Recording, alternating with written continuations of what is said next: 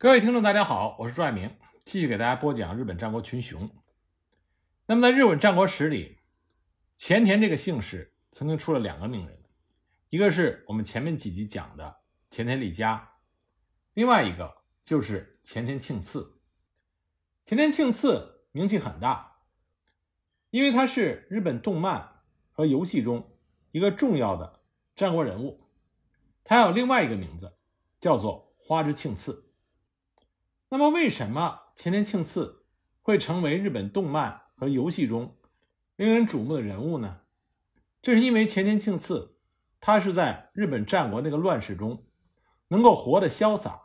活得前卫，活得自我的一个另类，所以呢他也被人称之为战国第一轻骑者。前田庆次全名是前田庆次郎，小名叫做宗兵卫，本名又被唤作前田利义、前田利泰、前田利真等等，但是最有名气的名字就是前田庆次。关于他的出身也是众说纷纭，那么主流的看法呢，通常是认为他是龙川义一族龙川义士的儿子。那么龙川义士和龙川义的关系现在已经无法确定，不过龙川义族和织田家有着非常深的渊源。龙川义义就不用说了，织田信长手下的四天王之一。那么另外一个重要的人物呢，是龙川义义的叔父，后来成为了池田城主池田正秀的养子，改名为池田恒利。那么池田恒利的儿子就是后来织田家的著名家臣池田恒兴。所以呢，龙川义义、池田恒兴这两个看上去姓氏不同的织田家的重臣，实际上是堂兄弟。我们讲前田利家的时候就说到过，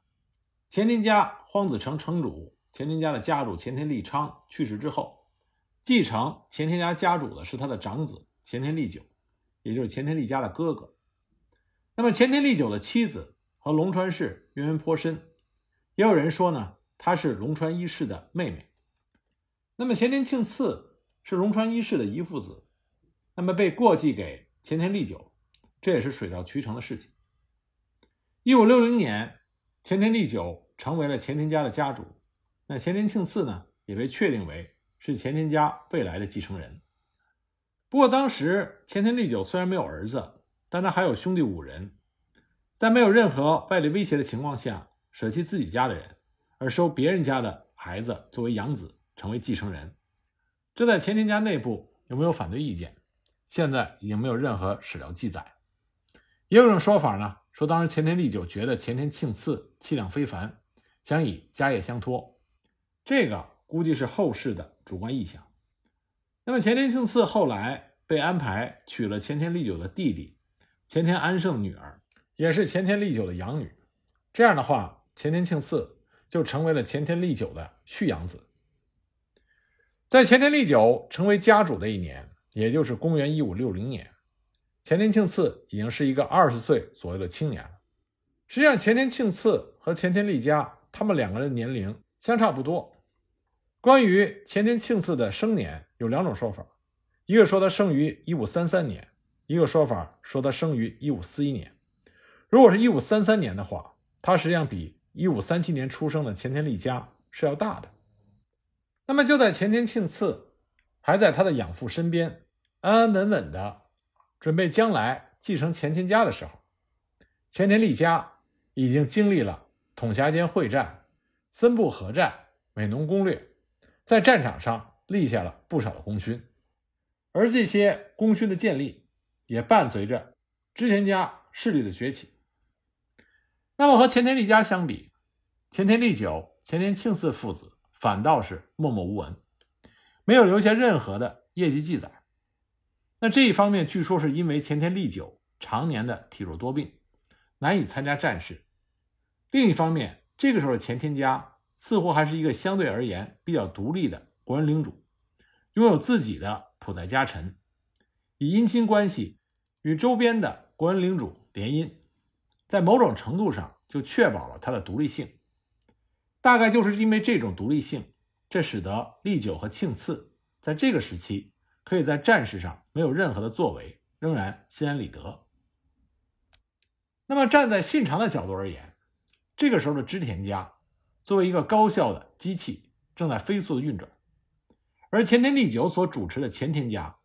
显然已经成为了这台机器上不合格的零件，而前田利家所表现出来的忠诚、勇猛以及对功名的热衷，还有多年来立下的战功，都让前田利家更为适合于织田家这个高速运转的机器。因此呢一五六九年十月，织田信长派出使者招来前田利久，那么就说前田的家业不应该传给外来者，这个外来者指的就是前田庆次。然后织田信长接着说，右佐卫门指的是前田利家，常年担任我之近习，积功甚多，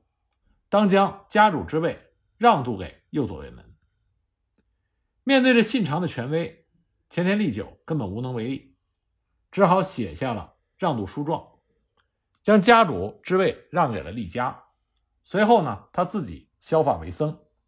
带着妻子和庆次一起退出了荒子城居所。临走之前，前田利久的妻子还对城主室内的所有器物都下了诅咒。这个事情发生的时间恰好是在信长平定了伊势国之后，一方面这大概是对前田利家的赏功之举，另一方面呢也可能有限制龙川氏的意味在其中，毕竟龙川一役、冈在尾张及伊势都受赐了大片的领地，如果将来前田庆次也继承了前田家，以他和龙川家的血缘关系，那么前田家和龙川家联手的话，那么实力就会大涨。信长虽然鼓励家臣为了功名而奋战，但是如果家臣们的势力膨胀得过快，这显然不是他所乐于见到的，尤其是在自己的根据地尾张附近。那么信长让前田利家成为前田家家主的这个决定，在前田家内受到了与龙川氏交好的奥村一族的抵制。就在前田利久父子退出了荒子城之后不久，担任城代的也就是城主的家臣奥村永福，他与前田利家派来接受城池的使者对抗，一度阻止对方入城。后来呢，奥村永福虽然交付了城池，但随后就出奔，成为了浪人。在前田家的这个家主事件中，织田信长强制下达违背常理的命令，有他的责任，但这也是前田利家多年忠心奋战所得到的正常回报。与利家积极表现相比，前田利久与前田庆次的无作为反而让人觉得无奈。这个时候前田庆次与前田利家的年龄相仿，却碌碌无为，他不仅没有战功，而且也并不是后世所称道的战国第一清奇者。这个时候的庆次一点也不清奇，反而更像是一般家族的二世祖一样，在养父的溺爱之下安于现状，被动地接受了自己的命运。那么前田利久和前田庆次离开荒子城之后，就去了京都居住。根据日本史料米泽人国记记载，公元一五六七年到一五八二年间，庆次居住于京都，与京都的贵族、公卿、文人往来，博览河汉古今之书，得传授《源氏物语》《伊势物语》之秘传，和当时第一人少巴修习连歌，从师于千利休七哲之一伊势松阪城城主古田重然，得到了茶道真传。至于武术、弓马也是十八般样样皆通。可以看出来，在京都居住期间，前田庆次他的才能得到了全方位的显著的提升。那么作为一个失去了家业的破落户，居然能够和当时的公卿显贵来往。他的亲戚龙川一役作为新兴的实力派武将，很明显在其中起到了扶持作用。比如说像教庆次茶道的师傅千利休七哲之一的古田重然，当时就担任着龙川一役辖下的伊势松阪城城主。那么在前田庆次近乎疯狂的学习的各种技能，都不是所谓的清奇之道，而是作为一名出色武将所应该具备的能力。那么学习这些能力的机遇和机会是别人给的，但是庆次他奋发图强，鞭策自己，恶补武将之道，这是他自己的努力。那么在此期间呢，秦桧庆次偶尔也有闪耀光芒的时候。根据《石山军记》记载，公元一五七零年，信长在梓川击破了前井与朝仓的联军之后，于当年的九月开始进攻石川本愿寺。然而九月的秋雨使得石山城下河水暴涨，本愿寺方的忍者趁机就破开了织田本阵周围的堤防，借助水攻向织田军发起了奇袭，导致信长全军溃散。那么在四散奔逃之际，信长旗下的近习们连本阵印有南无妙法莲华经的旗帜都弃之不顾。那这面主旗最后被本愿寺方的利津右近缴获。那么在他回城的途中，突然从他麾下的门徒和百姓的混合军中蹦出了一个身材高大的男子。这个人未着铠甲，穿着一般的百姓之服，只看见他突然击倒了持旗的士兵，一把就抢过了那面旗帜，然后将旗帜从旗杆上取了下来，折起来放入怀中，然后拿着旗杆向包围上来的门徒兵们挥舞，趁着这些门徒们不敢上前之际，扭头夺路而逃。在此之后不久，织田家的部将佐久间信胜率领败军前往平野的路上，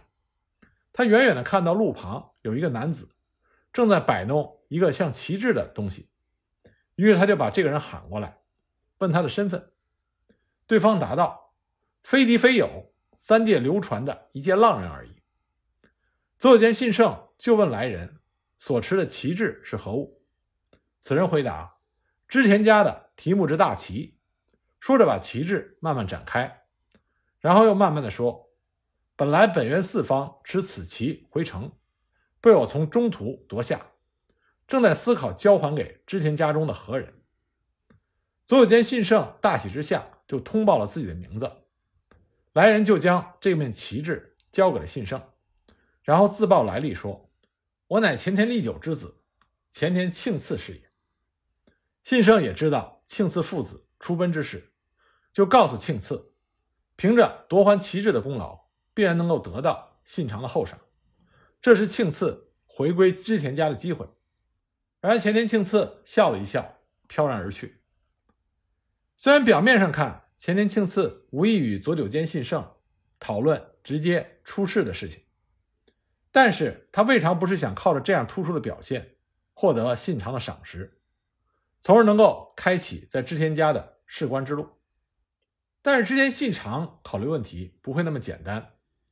他既然选择了以前田利家替代前田利久成为前田家的家主，不管利家对利久父子是否怀有愧疚之心，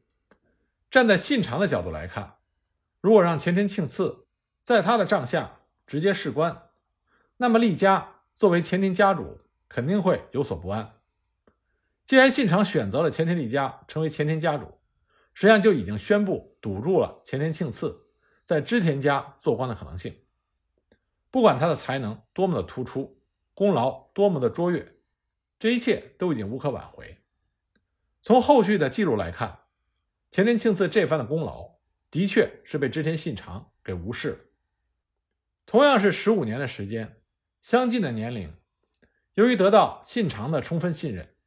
前田利家的功名之路一帆风顺，从金崎到梓川，再到长岛、长筱，一路走来，前田利家与织田家胜败相随，荣辱与共。随着织田家的逐步扩张，前田家的封地越来越多。到了一五八一年，前田利家正式受赐能登一国，成为领有二十三万石的国主。这个时候前田利家四十五岁。那么在前田利家的光芒越来越耀眼的时候，同样是前田的姓氏，前田庆次在这十五年中只能以一介浪人的身份游走在各国的战场之间，栖身于他人的屋檐之下，苦苦地找寻着自己的人生道路。这种没有结果的苦苦寻找，对于后来前田庆次成为战国第一轻骑者有着巨大的影响。公元一五八二年，信长倒在了本能寺的大火之中，一个新的时代随之而来。丰臣秀吉抓住了这次机遇，击败了明智光秀，之后又在青州会议中占据了主动，成为新时代的主导者。那么和前田庆次有着密切关系的两个人，一个龙川一役，一个前田利家，走上了截然不同的道路。龙川一役选择和柴田胜家联手与丰臣秀吉对抗，但随着丰臣秀吉的胜利，龙川的光辉逐渐的暗淡下来。而前田利家选择了和秀吉站在一起，这就使他的地位进一步的上升，成为丰臣秀吉在北路的代理人。那么随着前田利家的一步步的飞黄腾达，他的成功也得到了荒子城、前田家内原本对他不服的诸人的认可。前田庆次的实际岳父前田安盛很早就心甘情愿地当了前田利家的家臣，而一五七三年前田利家在随着柴田胜家开始北路攻略的时候，原本反对他出奔成为浪人的奥村永福也回归到前田利家的旗下。此后他一直作为重臣跟随着前田利家奋战在各地。